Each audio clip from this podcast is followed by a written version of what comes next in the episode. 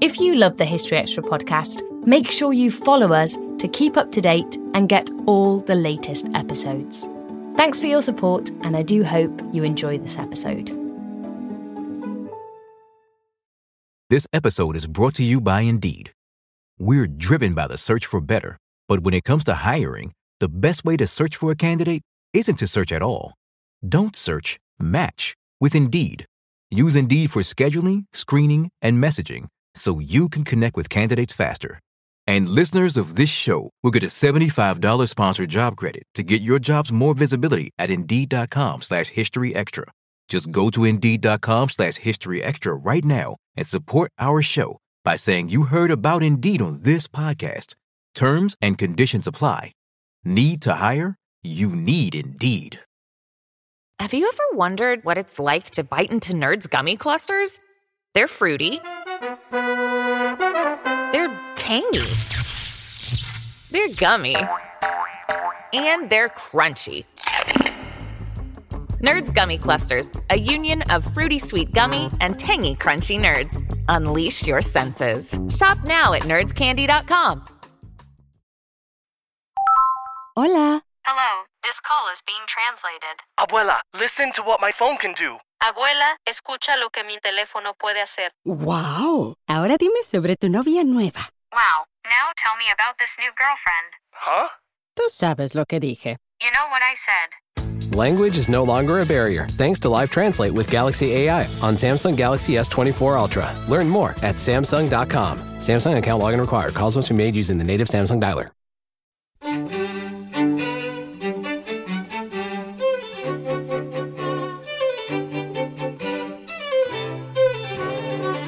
Incredibly ill judged, harsh, unimaginative, stupid upbringings affected uh, both of the future kings. They were both of them badly educated. That was Richard Davenport Hines on the early lives of Edward VII and Edward VIII. He was a patriot. I think he was a fool rather than a knave. I think he was taken in by Hitler. I think he thought fascism was fashionable. Um, he went in for what, what, was known at the time as Savile Row fascism. In other words, it was smart to be a fascist. And that was Piers Brendon talking about Edward VIII's relationship with Nazism. You're listening to the History Extra podcast from BBC History Magazine. We're the UK's best selling history magazine, available in print and several digital formats all over the world. Find out more at historyextra.com forward slash subscribe or look out for us in your digital newsstand or app store. Hello, and welcome to our third podcast of July 2016. I'm Rob Attar, the editor of BBC History magazine. The Penguin Monarch series is an ongoing project where a series of distinguished historians are writing short biographies of the kings and queens of Britain and England. Two of the more recent additions to the list are a pair of kings who shared the same name and the same century King Edward VII and his grandson, King Edward VIII. The life of Edward VII has been written by the acclaimed biographer Richard Davenport Hines, while Edward VIII's story is told by the Cambridge historian Piers Brendon. We thought it would be an interesting idea to get the two authors in the same room to discuss these fascinating kings and their very contrasting reigns. Putting the questions to them was our reviews editor, Matt Elton. I'm Richard Davenport Hines, and I wrote Edward VII, the Cosmopolitan King. I'm Piers Brendon, and I wrote Edward VIII, the Uncrowned King. Fantastic, thank you. And what was it about your respective kings that appealed to you as subjects? I was asked to do it, okay. and and was so flattered to be part of the series that I th- I think that I would have written um, the most boring monarch they could have found for me if they'd asked me. Uh, but Edward VII was um, tremendously exciting t- for me because the Edwardian age has so many parallels with the, the first 15, 16 years of this century. And, I, I and my book is a, um, a, a, a parable in some ways of a lot of issues of our own time. I too was immensely flattered to be asked um, in such uh, elevated company. Uh, and I was particularly attracted to Edward VIII because I'd written about the 1930s already, and um, he gave me a marvelous opportunity to smuggle in Republican sent- sentiments into an Edward uh, in, into a monarchical enterprise. So um, I didn't have to work hard at it because his career was so deplorable and he himself was so deplorable in lots of ways. Actually, what I had to fight against was um, I, I, had to fight for really for him, and I tried to do a, a, a, balanced job because this was not, in any sense, a Republican polemic. It was actually an attempt to write a fair-minded biography and to stand back from him and to say, well, what could be said on his behalf, as well as how, how he let the monarchy down and and disgraced himself. Mm. And I, I was very different from Piers in that respect, since I revel in being a subject and not a citizen, and am a strong monarchist. And, and, and another theme of my book, I suppose, is how um, much more important the institution of the monarchy and the existence of the royal household can be than the individual who happens to be monarch. So that Edward VII is in many ways um, a, a selfish and destructive and exploitative man who nevertheless is dragged up in character by duty. Yes, that, that, that, that is interesting. That comes across very well in, in, in, your book. I mean, you don't do what Jane Ridley did, which was to say that he um, he started off as Prince Hal and, and, and he became Henry V. You don't you don't have that sort of what I take to be a slightly exaggerated view of of of his um, his development.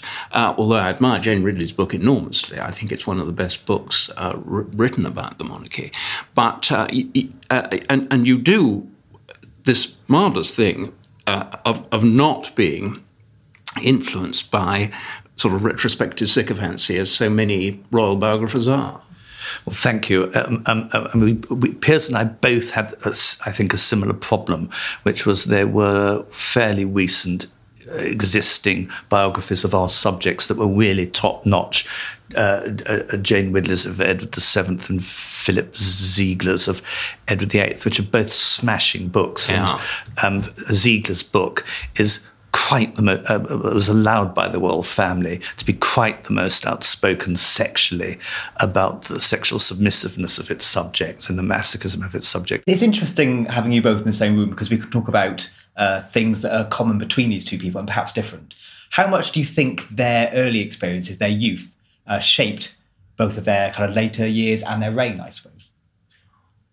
Well, I, I, I think that their childhoods were, were both absolutely appalling. I mean, uh, one royal functionary said that the, the, the, the royals uh, are like ducks; they trample on their children, and and and this was very much uh, what happened. To, uh, Richard will talk about Edward Seventh, but it was certainly what happened to Edward Eighth as a small boy. David to the family, of course, he was bullied by his father, who was a kind of um, a kind of uh, naval martinet, and and who treated his children as uh, as sort of naval ratings, and bullied and berated them, and worse than that, really sort of showed them up and and insisted that they must behave properly. And I mean, one of his children, Henry, um, under the pressure of George V's bullying, actually literally fainted. I mean, he, he, he, he couldn't stand up to it at all.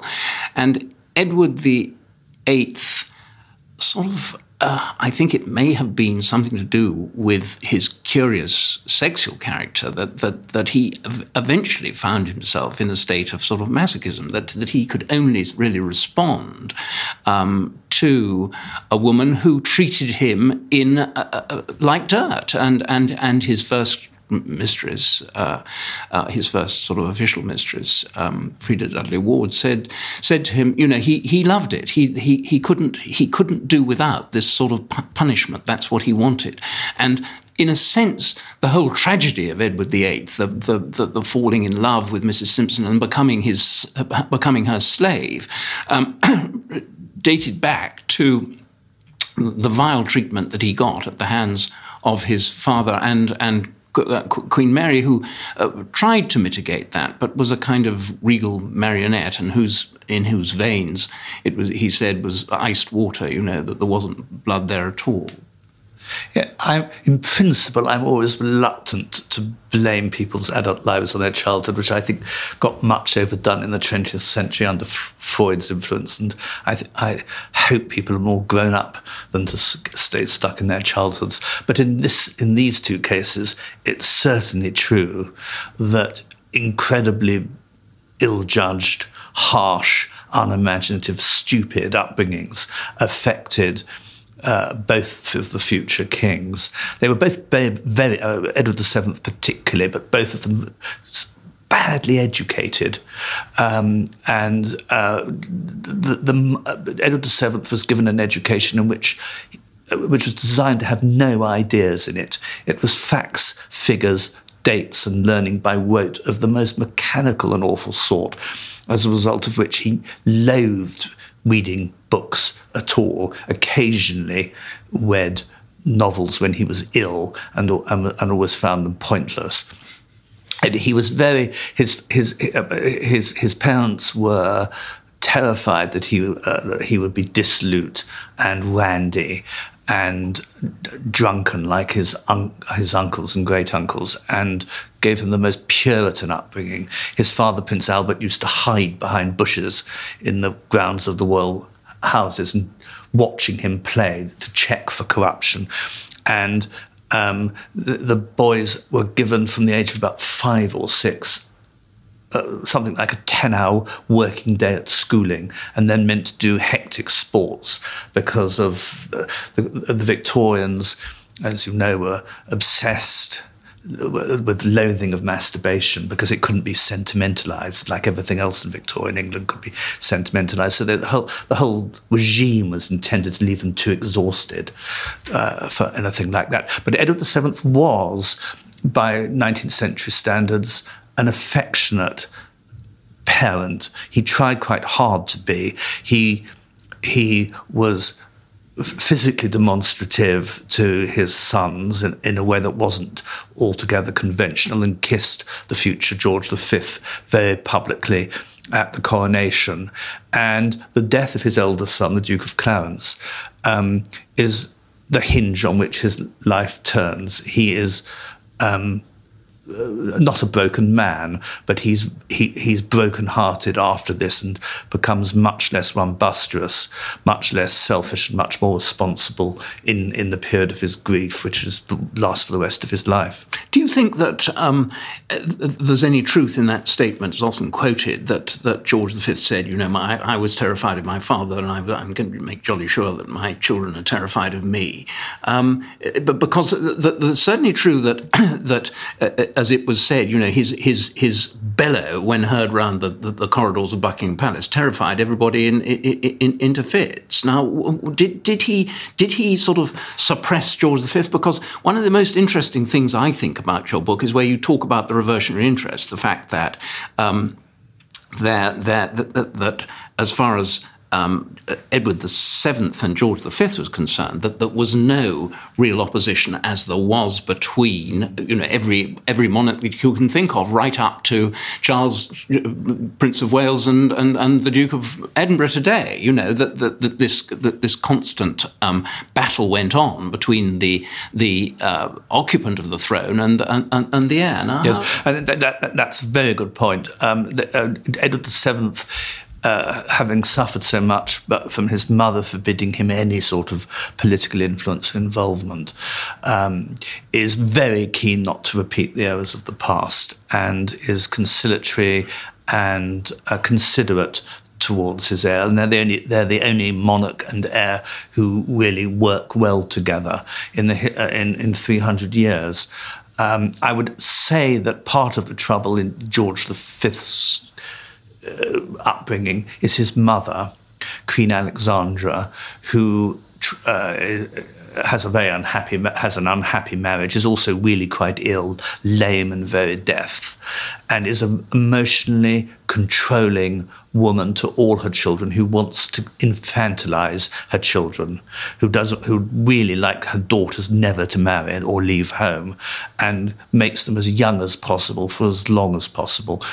That's a real influence on, on, on George V. And of course, the education of these, of both princes, uh, was delegated to the most sterile, stuffy, um, panic stricken clergy. Awful, awful, um, uh, uh, um, um, life diminishing human beings misery gutses, which which to it, which which both Edward VII and Edward VIII react and and become playboys after this appalling Puritan, mind-numbing dullness that they were subjected to by their clergy. Yes, I, I, I agree about that. I, I, and I mean Edward VIII. Um, did this ghastly thing of saying that, um, you know, to, to explain the fact that he never read a book, that he learned not from books but from life, which is the sort of saddest cliche of the illiterate that, that one can think of. That, that he, he, he actually, when he was um, one of his private secretaries said that he, he, couldn't get Edward to read even half a page of, of, of writing, given, given his instructions. So he played everything by ear. He did it by ear. He was completely uneducated. And I mean, what went with that kind of Philistinism was um, the whole practical joke syndrome, which seems to me to be very indicative of sort of royalty. You know that the, the, the, that the royals were much much more amused by when when someone uh, uh got their fingers stuck in the door than they would be at a, a you know at a bon mot or anything of that kind. I, I, think it was a stultifying kind of upbringing in all, all, all yeah, round, don't yeah. you? Yes, and practical jokes were very important uh, to, to, to my Prince of Wales and his circle of favourites, the, the Prince of Wales set, the, the Marlborough House set. They uh, play horrible, brutal, humiliating uh, practical jokes on scapegoats in the circle, one of whom is a man called Sykes, whom they persecute for years.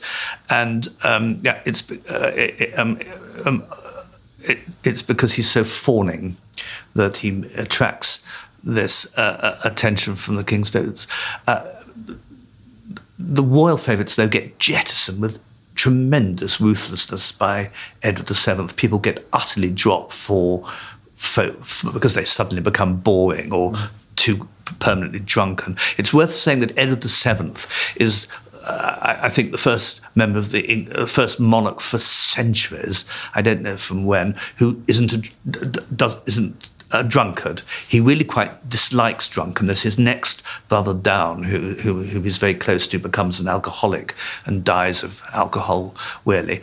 And he and there was much less drunkenness as a result of, of Edward VII uh, in the royal household and throughout society, and that's that yes. is the difference. He, he made it up. Uh, he made up for it by by eating uh, inordinately, didn't yes, he? I mean, did. Edwardian gluttony was really something uh, extraordinary, and you give uh, gra- graphic details in, in your book, which uh, amused me a great deal about the kind of meals, the twelve course meals, and so on. Nauseating details, rather than graphic, I think. Terrible. Whereas, curiously enough, Edward the Eighth was extraordinarily austere as far as as, as far as food and drink uh, were, were concerned. He did occasionally get drunk, that's true, and and um, but but um, he he was almost anorexic, uh, and um, I, I, think he adopted Mrs. Um, Simpson's watchword that was that you know you can never be too rich or too thin. Um, so he, he didn't he didn't go in for this at all. Edward the Seventh uh, had um, uh, increasingly abandoned the traditional territorial aristocracy as his hosts because they couldn't afford to entertain him on the on the royal scale that he wanted. Uh, and, this extended to food and to the quality of the shoots and to the luxuries of the houses. So he moves over from the 1880s when the depression in land values really starts to hit the traditional aristocracy. He more and more cultivates um, uh, uh, new money, millionaires. We, uh, we know. Uh, a lot about the way in which he took up Jewish bankers, Jewish financiers, and rewarded them with titles. But there were also a lot of Gentile uh, Gentiles who were brewers or whiskey men or had other industrial interests whom he increasingly goes to stay with.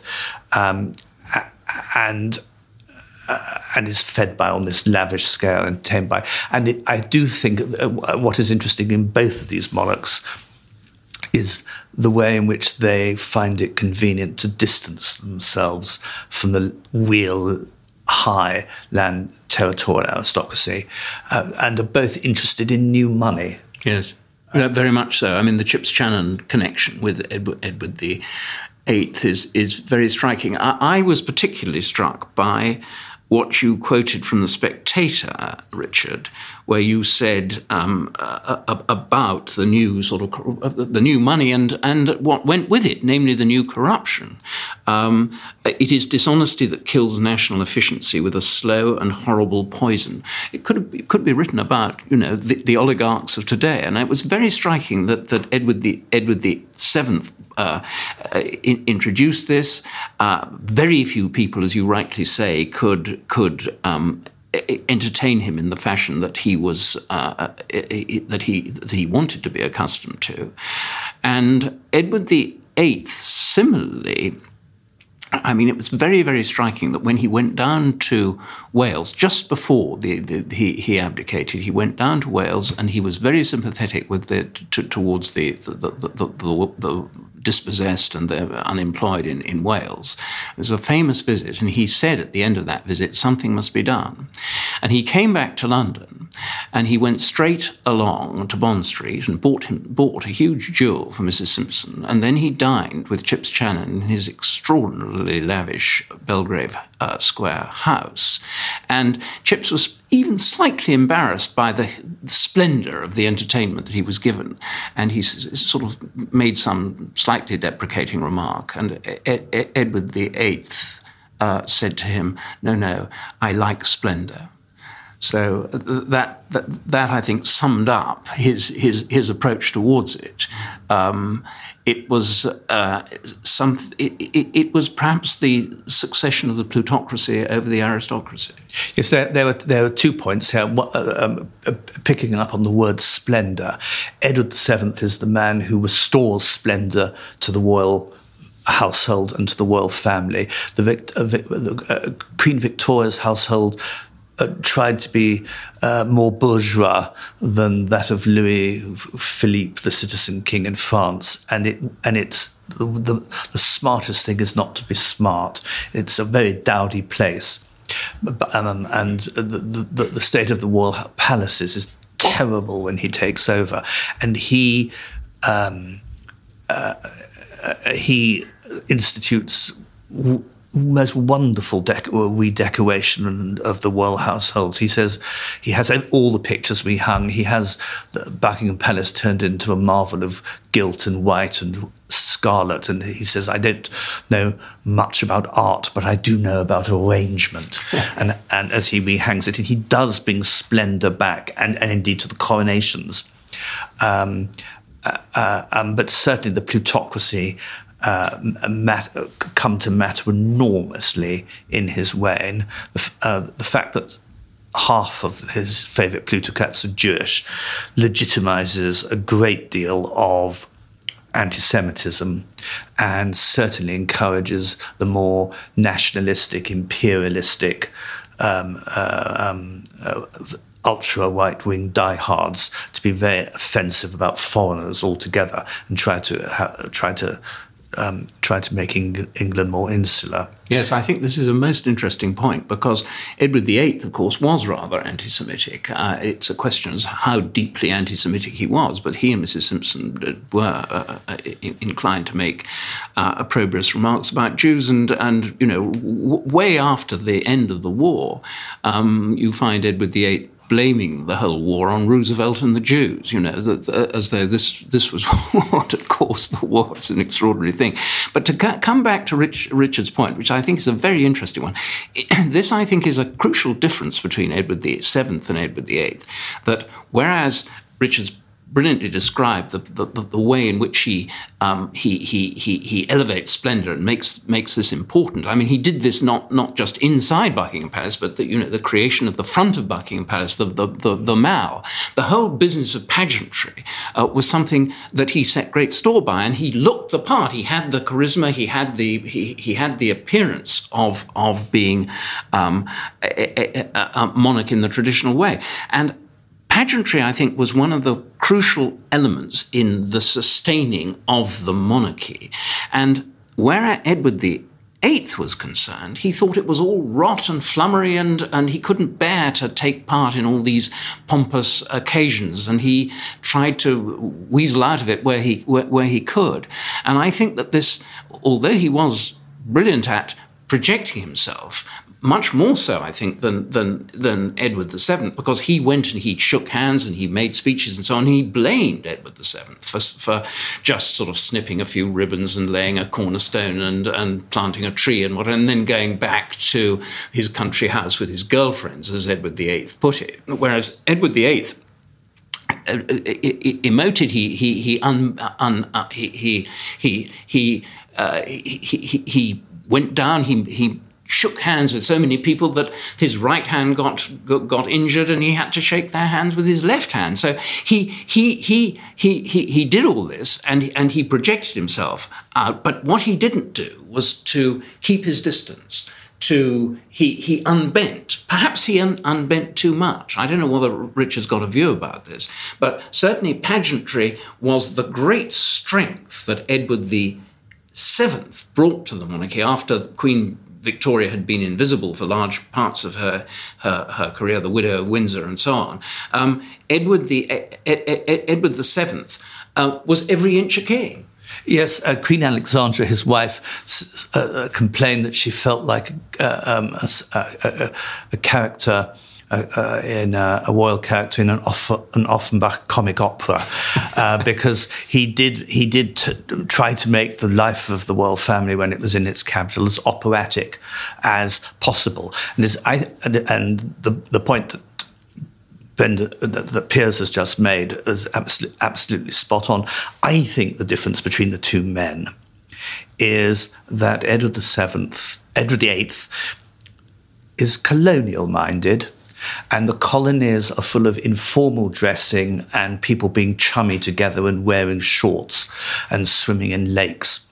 And Edward VII is utterly European in his imagination and his cultural references.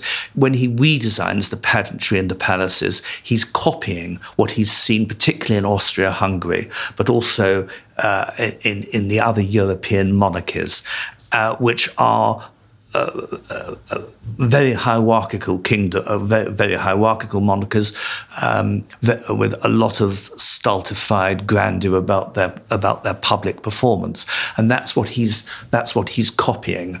Uh, and more than that, as I uh, what I think regard as an important bit of my book is showing how when he becomes king, he regards himself as a European monarch. He doesn't see himself in national terms. And every year he goes for a month to the uh, spa at Marienbad in Austria Hungary, stays there for a month. Uh, and has a sort of alternate European court there, so that people from all over Europe can come and see him, uh, consult with him informally, have meals with him and talk and, and, and, and talk without uh, without notes being taken. And he walks around Marienbad, which is just a it's a very beautiful small town, but it's just a spa town. And he does walk about there every day among the crowds. There were photographs of him there with the mobs of people standing and watching him and walking past him. And he's extremely accessible to the horror of his private detectives at a time at a time when other monarchs uh, all over Europe are being assassinated. Uh, so he's he's very much on show, but he does it in Europe because he wants to project his personality as a peacemaker throughout Europe. Yeah, it's, it's very interesting. I, I, think I would take issue with with one aspect of your book, Richard, which which was where you talk about his uh, his exercising um, power. You, you, you do say in your, your chapter heading that, that um, he exercised influence rather than power, but you also say that he that the entente cordiale with France in 1903-1904 was was uh, couldn't have been achieved with, without him. You don't go as far as Simon Heffer did in, in his book, which I thought was, was way over the top, uh, where he, he claimed that, that uh, Edward VII exercised um, power in a way that um, hadn't been done before. But um, if you look at what the politicians were saying. Uh, if you look at, um, you, you, know, sort of uh, what the Foreign Office was saying, that they were saying, well, Edward VII is a pawn rather than a king, or at least he must be told that he's a pawn rather than a king, that he mustn't, he, he, he shouldn't exercise too, too much power. He has no, no, no right to do that. And, uh, and, and w- w- when he said that, uh, when Gladstone heard that he wanted to be- become his own foreign secretary, um, Gladstone said that if he, uh, if he thought that he was going to do that, he'd soon find his foreign office in foreign parts, which was a very good response, I think, to, to, to, the pretensions of monarchy. Now, what is interesting about this, uh, I think it's an ambition that, that, that all royals have to, to exercise more, more than simply backstairs influence. Of course, Edward VII exercised backstairs influence. He had a huge influence. He, he stopped women appearing at court who rode uh, uh, uh, astride on their horses in, high, in, in, in Rotten Row. um, so that was a sort of influence. But I think it was a sort of trivial thing. Uh, uh, and I think his interference with the army, he had huge nuisance value. And similarly, where Edward VIII was concerned, he wanted to be influential, but he was very firmly slapped down. And the proof of the pudding, of course, was the abdication. You know, you are not going to do this. And if you do, well, I'm afraid you've got to go. Now, how, how, how do you answer that, Richard? Am I wrong, wrong about this? Uh, well, I, I uh, Simon Heffer has written this this book about the uh, about the political power exercised by Edward VII, and it's full of very good stuff. But as I say in my book, I think he over eggs the pudding at, at, at, at, at every stage. And of course, newspaper columnists are tempted to do that because they never can allow themselves to be boring for very good reasons. Um, I uh, I don't really find myself disagreeing very much with what Piers has said. I, I, the the point really is that the, unexpectedly to me, the conservative governments, or rather the conservative coalition governments, because they had coalition support to stay in power, were much got on much worse with Edward VII than the liberal governments that followed it. This is partly because the conservative governments um, had some very feeble. Um, uh, ineffectual ministers, um, particularly in the service ministries. And Edward VII gets um, exasperated by the casualness of the submissions that he gets from the War Office and from the Admiralty. It's to his credit, the Victorian, the Victorian army, one forgets, was incredibly shabby very not only Ill, fairly Ill, Ill, disciplined in its drilling, but very badly dressed, and it is a much more disciplined and, and sprucer force as a result of Edward of Edward VII. But that's a that's a small matter. The real matter is that he tries to uh, have a, an alternate centralized diplomacy in his own head. Uh, which leads to the Entente Cordiale, but also leads to these um, compl- ramified international treaties, which make it very difficult for uh, Britain to hold out when war was in mainland Europe in 1914. And I do suggest in the book that if Edward VII had been alive, he would have been much more alert to the uh, to the implications of what happened after the Sarajevo assassination and the, the treaty obligations that were involved and the mobilization plans that started. He would have been warning Whitehall and the government much more sharply uh, about the imminence of European-wide war. And George George V didn't go abroad as a king because of the ta- uh, the tax deal. Uh, the tax deal that George V got in 1910 was that he wouldn't have to pay income tax if he paid for the cost of state visits foreign heads of state coming to London, he, he going to other capitals. And as a result of this, he only does two or three state visits in the 25 years of his reign to economize. Um, and he's just not interested in Europe. No, no. Amsterdam, Rotterdam, and all the other dams. Damned if I'll go. I mean, Yes. that was that was Yes. his, that was very much his line, wasn't it? Um, um, uh, yes, I mean he and he he's he makes the British Empire he makes the British Empire much more important Yes. to the uh, royal family than it had been. Edward VII was terribly bored by colonial office minutes and by the whole paraphernalia of militarism. He's the first monarch to have Indian Rajas at his coronation, but he doesn't read the papers and he thinks it's terribly he thinks it's tiresome and preposterous stuff. yes. That leads quite nicely to my next question, which was how you think the relationship with the people of the nation changed uh, in terms of their view of, of monarchy and their kind of deference towards it, I suppose, between the two periods. I, I think that, uh, as Richard suggests in his book, that that the the, the deference had been growing, um, probably f- uh, from the late period of Queen Victoria, when she became a kind of national institution, and she and she her, her popularity was boosted by the two jubilees uh, towards the end of her her reign. So it, I think it started then. It it it was helped, and this is something that I try to bring out in my book, uh, to do uh, helped by the emergence of the popular press. Um, and what I say in my book is that Edward the Ed, Ed- Edward the uh, Eighth was born just about at the same time as uh, as the Daily Mail, and and the Beefeater Press sort of followed quite rapidly after that, and that helped to to boost the fortune of the monarchy because the provincial press had tended to be rather radical and and and, and sometimes critical, whereas the Beefeater Press uh, was absolutely foursquare behind the monarchy and the empire, and you know, identified the whole thing uh, together. And I think that the press had a very important uh, uh, um, contribution to make to the boosting of the, the monarchy. I mean, uh, Queen Victoria in her l- l- late period became a kind of goddess, really, uh, the, the great white goddess, and and and that that continued with Edward the Seventh, who who was a, a, a fetish, paraded as a pageant, um, as Bagehot said, and.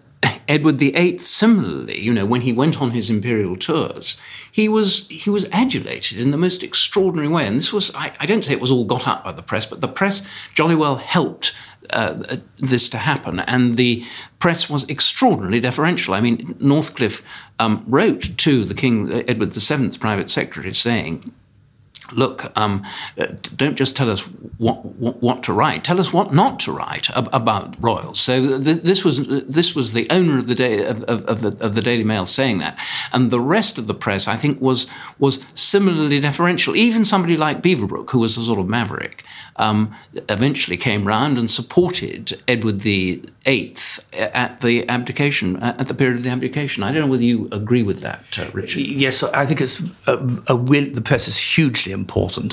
One important point involving the press is that until the First World War, the national press was much less important than the local newspapers. Uh, they, uh, local newspapers far outsold the London press, and it was only the appetite for war news that um, that, that made Fleet Street paramount. And this had a great effect on national identity because Edward VII, we talk about Edwardian England, we don't talk about Edwardian Scotland or Edwardian Wales or Ireland. We call him Edward VII, although he was in fact Edward I of Scotland. He was very much an English monarch. Uh, and, and the the, the the population, the wealth, the industrial power was very much in England um, uh, uh, during his reign, um, much more so, uh, I think, than after the First World War and in Edward VIII's time. And so the the the, the, the Edward VIII is um, the king of a democratic monarchy. Edward VII is not. Um, the the um, the uh, the, the right to vote is not, there's not a right to vote in Edwardian England. You have property qualifications, which um, largely apply only to males. Um, but, all, but, but, but there's a very restricted uh, suffrage, much more restricted than people remember, um, and and and with me- much more complicated in its qualifications.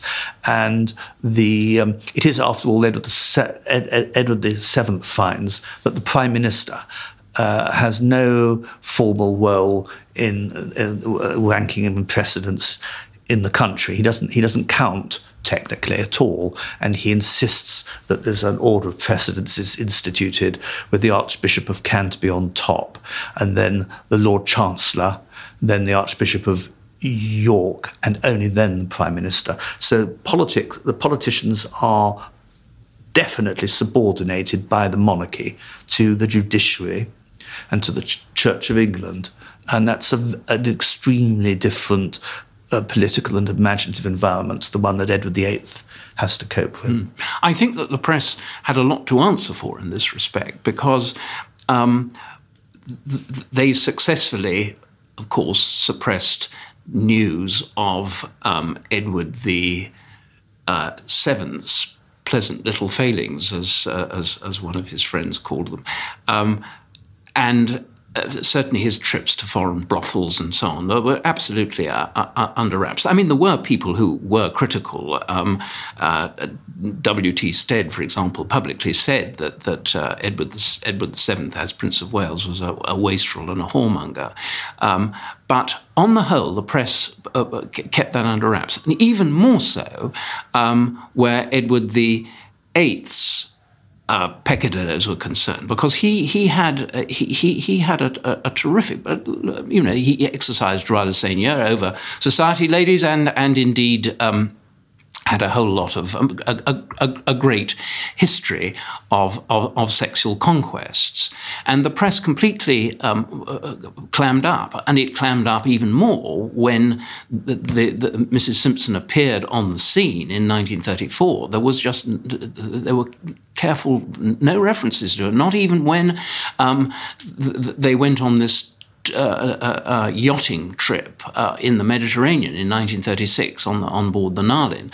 And, and the, the rest of the world's press were, were publicizing this and showing the king in informal poses and showing Mrs. Simpson and so on. Everybody knew about it except, except the Brits. And so when it it all blew apart as it did uh, in, in December 1936, the shock was absolutely uh, colossal much as it was uh, during the 1990s, I suppose, when the young royals, uh, you know, their peccadillos uh, came out and, and, and, received the wash. But of course, the press was much, much less deferential in, uh, largely, I suppose, Rupert Murdoch uh, um, with, with his Republican agenda during the late 20th uh, century.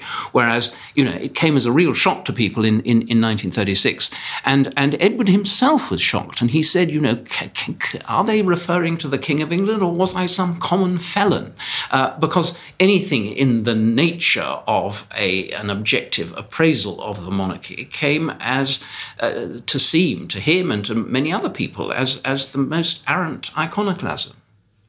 Piers's answer is a great relief to me because I've worried that we were um, corruptly admiring one another too much, and I'm going to disagree with him finally, at, least as far as Edward VII goes, because Edward VII, as Prince of Wales, has a lousy press, which is he's incapable of managing. He, um, the most abusive and virulent things are written about him when he's involved in divorce cases. Uh, when he's involved in a particular gambling scandal called the Tranby Croft affair. Uh, he's hooted and booed in theatres and on racecourses and um, really reviled while he's Prince of Wales. This does stop out of respect for the monarchy once he becomes king in in in in 1901. Yes, I was in, in yes. my own defence, Rich. I was talking about his period uh, as, as, as, monarch. monarch. Yes, yes. yes, yes. No, you're absolutely right. But, of course. Yes, I wouldn't disagree with that. but whereas Edward, whereas Edward the Eighth is has the most adoring press as Prince of Wales. He really is a glamour boy. Yes. Uh, and um, uh, it, uh, is hugely admired by the lower level of servants who work for him. I've been reading an account of him by his um, protection surveillance officer who clearly idolized him, whereas the senior courtiers who had to deal with him at a grown up business level were more and more uh, infuriated and sickened by, by his irresponsibility. Yeah, really, really shaken by him. I mean, Yes. Lascelles, for example, his private secretary, uh, when they were in um, in Kenya together. Um, he, the, the, the, King George V was ill, and Lascelles wanted him to go back, and and instead Lascelles records in his diary he went off to seduce the wife of a district commissioner and accomplished this instead of instead of immediately jumping in a, a, a, a train and a ship and so on and going back to his ailing father, who who, looked as though he was going to die at that point. Um, he was more interested in, in this seduction, and Lascelles expresses uh, then and at other times in the diaries um, a really frank uh, contempt and almost loathing um, of of uh, Edward VIII. And uh, which is, uh, in due course, entirely reciprocated. Uh, Edward the uh, or the Duke of Windsor referred to that snake Lascelles. So it was very much a kind of uh, a, a, a, mutual uh, dislike. But Lascelles was the voice of the establishment. Really, you know, you do not behave like that. And what's interesting about Edward VIII, as compared to Edward VII, is that Edward VIII is unorthodox. I mean, he wanted to be called Edward the Innovator. And um, whereas Edward the uh, seventh was uh, was was Edward the Orthodox, wasn't he? I mean, Edward the Caresser, no doubt, but he was Edward the Orthodox. He he he he he he didn't, I think, have any. Um, any, any feelings at all that um, uh, that things should not go on as they always had gone on. One of the f- characteristics of a disempowered monarchy that no longer ha- uh, has political clout uh, or can intervene decisively in anything is that the, the, the monarchs become more and more absorbed by and fascinated by technical niceties and trivia. Uh, and uh, the obsession with uniforms and clothes and dress and appearance of Edward VII and of George V is um, w- would now be thought OCD, though I don't think it was anything of the sort. But it was the, it was one of the ways in which the monarchs could still show power, admittedly on a rather, in many ways on a pathetic level. And there's a wonderful account of Lord Salisbury, uh, the Prime Minister, um, turning turning up for a royal audience with Edward the Seventh in completely the wrong clothes. He's wearing the jacket of an elder of Trinity House and then a court trousers. And he's soundly rebuked by Edward the Seventh and replies, I- I'm very sorry, Your Majesty. But it was a very dark morning, and no doubt my mind was on smaller matters. yes, it was lovely. it's a brilliant story.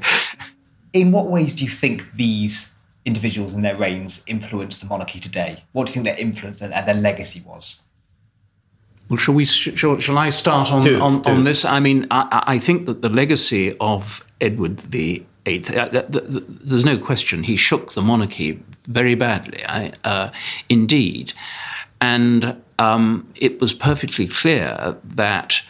Uh, the monarchy could only survive really by closing ranks, by obliterating him from history, which is effectively what it does, keeping him abroad, um, writing him out of history, and a huge campaign was conducted to to make him what the, what his wife called the world's number one forgotten man. You know, he wasn't shown in the newsreels, he was kept out of the press, and so on and so on. And he was kept abroad.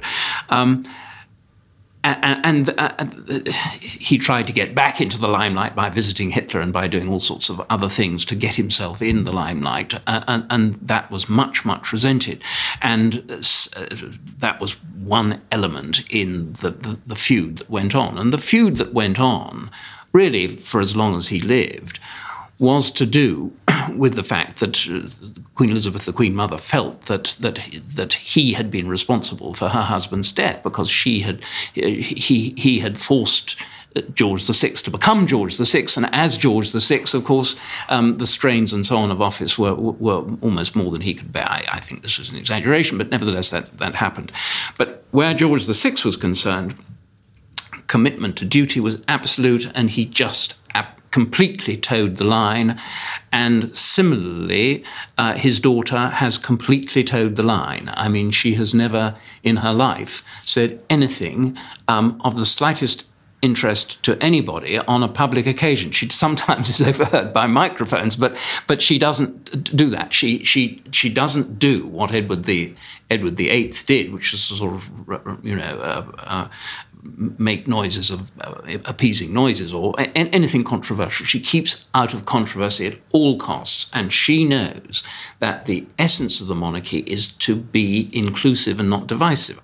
Really, I-, I think you can say that her devotion to duty and her taking the middle path and being inclusive and not divisive um, for the whole of her very long reign um, has been part of the legacy of Edward the Eighth. I don't know whether that's your view. Uh, uh, yes, absolutely. And also, uh, one of the legacies, a, further legacy, uh, which you hinted at, is um, a generation of Puritan inhibition in the royal family, which, as all periods of Puritan inhibition have had a, uh, had a tremendous colourful counter reaction in due course. But uh, but the the inability of uh, of Princess Margaret to marry a divorced man, although there were, as I'm uh, discovering, other issues in in, in that uh, in, in her choice of captain. Group Captain Townsend that raised trouble. Um, in, in, in Edward, in, in the, the, the, importance of Edward the Seventh to the us today, a number of them, one of them is that he did create the landscape in London, which we now identify with the monarchy and with all public occasions. He laid out St James's Park. He had uh, in, uh, what we all consider the front of Buckingham Palace is in fact the back of it.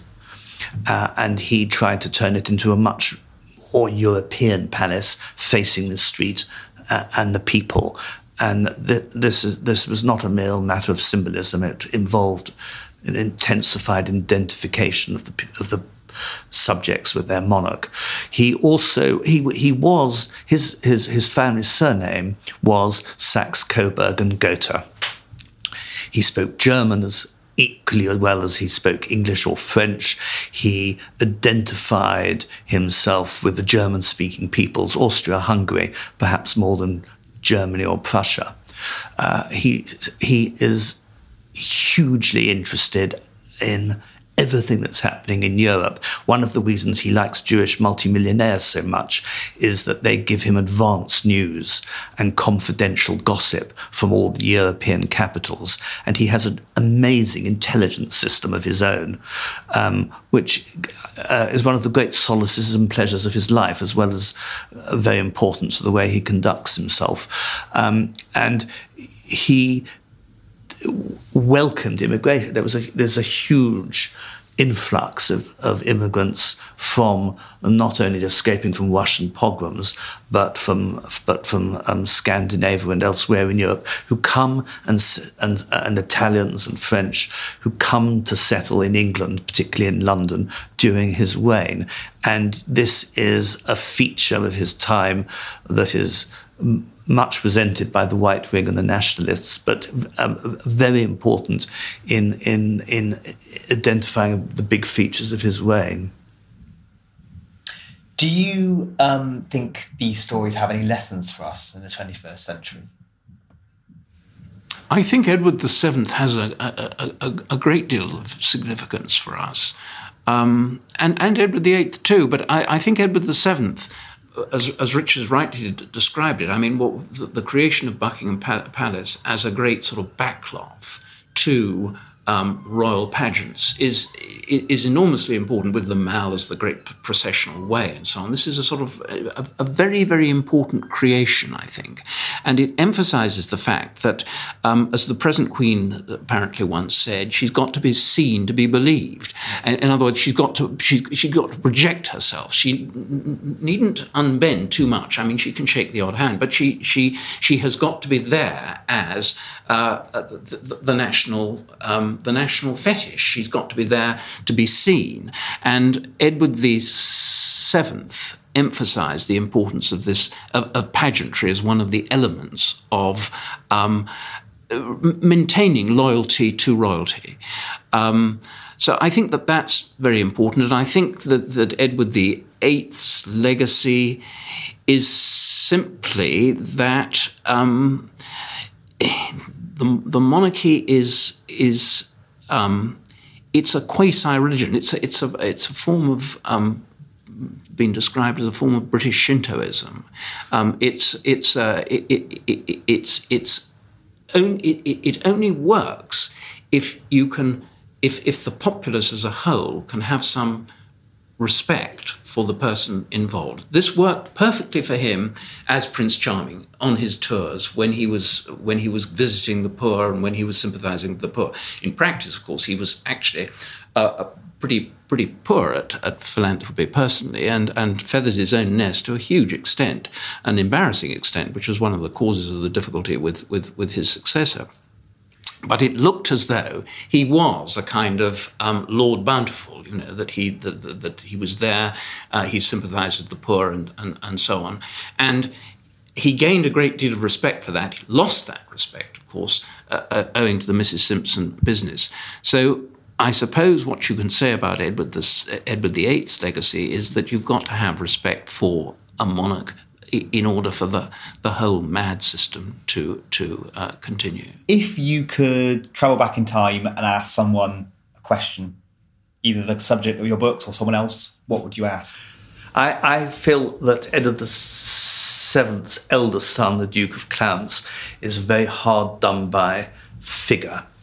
Uh, he died of pneumonia when he was in his twenties, um, and it was a, a really tragic turning point for his father, uh, who kept pictures of him above his bed for the rest of his life.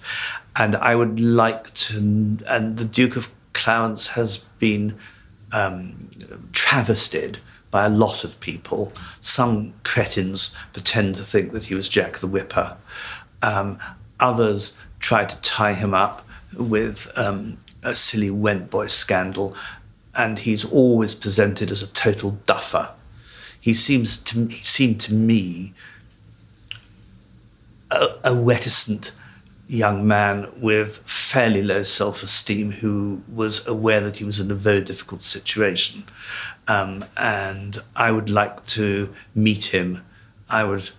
Um, like to spend. I would like to meet him. I'd like to spend, have really spent time with him and assessed him for myself, since I think the historical record of him is really unconvincing. I've been thinking about this, and it seems to me that the, the, the crucial unanswered question about Edward VIII is: Would he have? Could he have? Um, lent, lent, himself to becoming a royal quisling, a kind of royal Führer. Had, had, Hitler, had Hitler invaded this country in 1940, had Halifax, for example, been prime minister, had there been a, a, a deal, um, something of that kind, would Edward have become a kind of Pétain, a, a, royal Pétain? Would he, would, he, would he have convinced himself, because he was pro Hitler, uh, there's no question about that, uh, that he was, uh, that he was con- helping the salvation of the country in the way that Pétain uh, thought that he was helping to save France from, from Nazism. Um, or, would he have regarded this as a, a, as a gross betrayal and, and, and a, a completely contemptible act? Uh, some people thought that he would have become a royal quisling, others thought not. M- my conclusion, such as it is, is that he was a patriot. I think he was a fool rather than a knave. I think he was taken in by Hitler. I think he thought fascism was fashionable. Um, he went in for what, what, was known at the time as Savile Row fascism. In other words, it was smart to be a fascist, you know. That, uh, uh, and he was taken in too by the by the fact that Hitler was seemed to be solving one of the great unanswered problems of the 1930s, namely the problem of unemployment. And he did also worship strength. So there's a question really and I think it's a, question that no historian can answer. Maybe we, we could only answer by going back and asking him, and maybe we wouldn't get a straight answer from him. But would he, would he, under those circumstances, have lent himself? Would he have worn the swastika? Would he, would he have um, acted as um, a sort of Gauleiter of England? It's it's an interesting and unanswered question, and there are a lot of people who who are deeply hostile to to Edward, particularly to his anti-Semitism, who would say yes, yes, you know, he he was a, a, a, a he was a, um, a scoundrel. I, I don't think he was a scoundrel. I think he was a very shallow, foolish, philistine, ignorant person, um, and uh, was was taken in by the fashions of the time. He was, um, of course, so emotionally submissive that I think that he would have been wonderful for the part of a puppet, puppet monarch of Hitler's and would have done it quite well for about nine months. But he was also so pettish and um, uh, um, touchy and ultimately irresponsible that he would then have fallen enormously foul of Hitler and would have had a plane crash. Uh, uh, uh, That's a wonderful scenario, Richard, which I, I think I enter into completely. and finally, if your books could change people's impression of these people and the world in which they lived, how would you like it to do that? I, I, think, I mean, I asked the question towards the end of the book, you know, if you could quit on a whim, which is what, what, what the, eighth, if, if, if you showed really that um, you, you were unfit to be king, doesn't this open the door to the essential Republican argument, namely that a, hereditary system, a, a, system whereby the heir to the throne is chosen by a genetic lottery, doesn't that invalidate the, whole argument? And I suppose that um, that is the seed that I would like to sow in the minds of uh, uh, uh, unsophisticated readers. All my best decisions are sudden and uh, personal decisions, are sudden and arbitrary and capricious. I'm a great.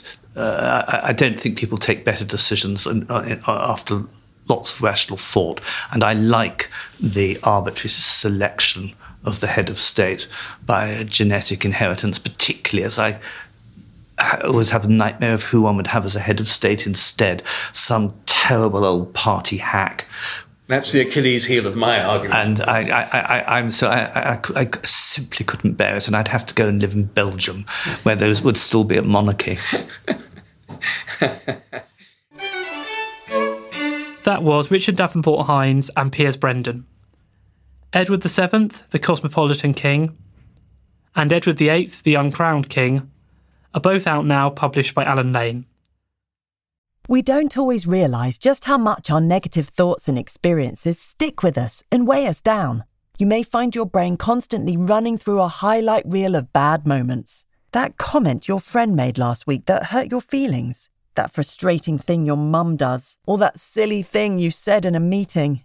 Maybe it's time to get it all off your chest, whether it's a tiny annoyance or something much bigger. Talking about it can give you some relief and lead you to a potential solution. That's where therapy comes in. It's a safe space to share whatever's weighing you down and learn to process it so your internal highlight reel can focus on the good stuff. And BetterHelp offers affordable online therapy on a schedule that works for you. Connect with a licensed therapist by text, phone, or video call. Start the process in minutes and switch therapists anytime. Let it out with BetterHelp. Visit betterhelp.com slash historyextra today to get 10% off your first month. That's betterhelp, H-E-L-P dot com slash history extra. This episode is brought to you by Indeed. We're driven by the search for better, but when it comes to hiring, the best way to search for a candidate isn't to search at all. Don't search, match with Indeed. Use Indeed for scheduling, screening, and messaging so you can connect with candidates faster. And listeners of this show will get a $75 sponsored job credit to get your jobs more visibility at Indeed.com slash History Extra. Just go to Indeed.com slash History Extra right now and support our show by saying you heard about Indeed on this podcast. Terms and conditions apply. Need to hire? You need Indeed. Hola. Hello, this call is being translated. Abuela, listen to what my phone can do. Abuela, escucha lo que mi teléfono puede hacer. ¡Wow! Ahora dime sobre tu novia nueva. Wow, now tell me about this new girlfriend. Huh?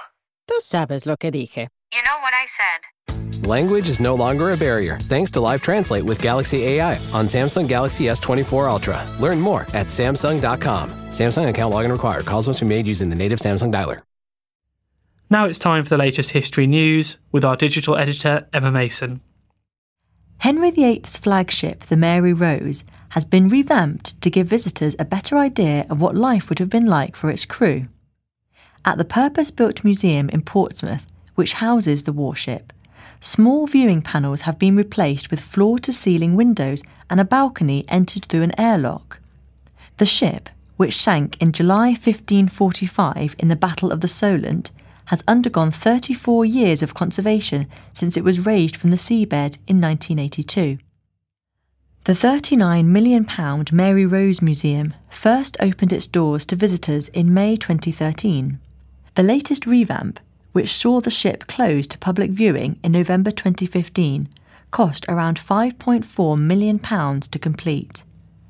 Conservation manager Dr. Eleanor Schofield said it was a quote emotional moment. It feels like you can reach out and touch it. You get a sense of the compartment and relate it all to the artefacts and the people on board, she said. Hundreds of men aboard the Mary Rose drowned when it sank in 1545, and only around 25 survived. The most likely reason for the loss of the ship was human error, according to the Mary Rose Museum.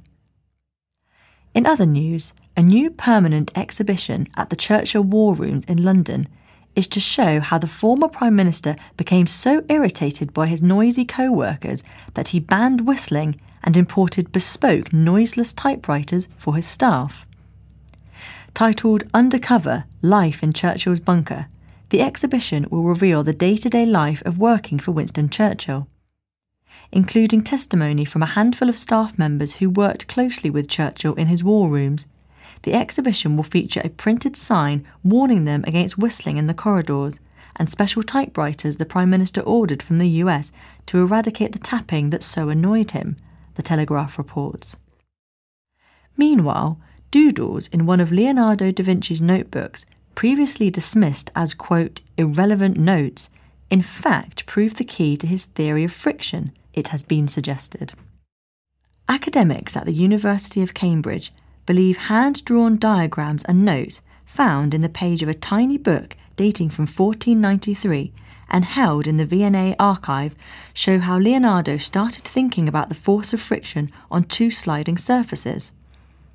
After re examining the drawings, which were described by a director of the V&A in the 1920s as, quote, irrelevant notes and diagrams in red chalk, Professor Ian Hutchings believes they show how Leonardo began sketching out his ideas. Professor Hutchings said, The sketches and text show Leonardo understood the fundamentals of friction in 1493. Leonardo is today credited with developing the laws of friction, despite not seeing the work recognised in his lifetime. Now, here's a reminder that our August issue is currently on sale. Inside this month's magazine, there are articles on Eleanor of Aquitaine, the Cultural Revolution, the Ancient World, and the historical context of Britain's vote to leave the EU.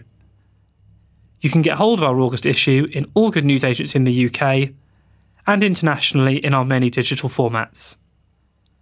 Outside the UK, it may still be an earlier edition that's currently in the shops. And if you'd like to take out a subscription, we currently have a great deal available for new subscribers in the United States, where you can try three issues of the magazine for a total of just $9.95, including postage. You can find out more and take advantage of this offer by visiting buysubscriptions.com forward slash history US. And just before we go, I'd like to mention a new podcast that's been produced by one of our historical advisors, Professor Rab Houston. The series is called The History of Psychiatry in Britain Since the Renaissance, and the first two episodes are already available to download. You can find the episodes at arts.com st-andrews.ac.uk forward slash psychhist, as well as on SoundCloud. Well, that's pretty much it for this episode, but do listen in next week when we'll be talking about the history of the ancient world, among other things. Thanks for listening to this History Extra podcast, which was produced by Jack Fletcher. Do let us know what you think about this episode by emailing podcast at historyextra.com and we might read out your messages in future editions. Alternatively, why not keep in touch via Twitter or Facebook, where you'll find us at History Extra. And for more great history content, don't forget to visit our website, historyextra.com. It's packed with articles, quizzes, image galleries, and much more. Plus, it's where you can download hundreds of previous episodes of this podcast.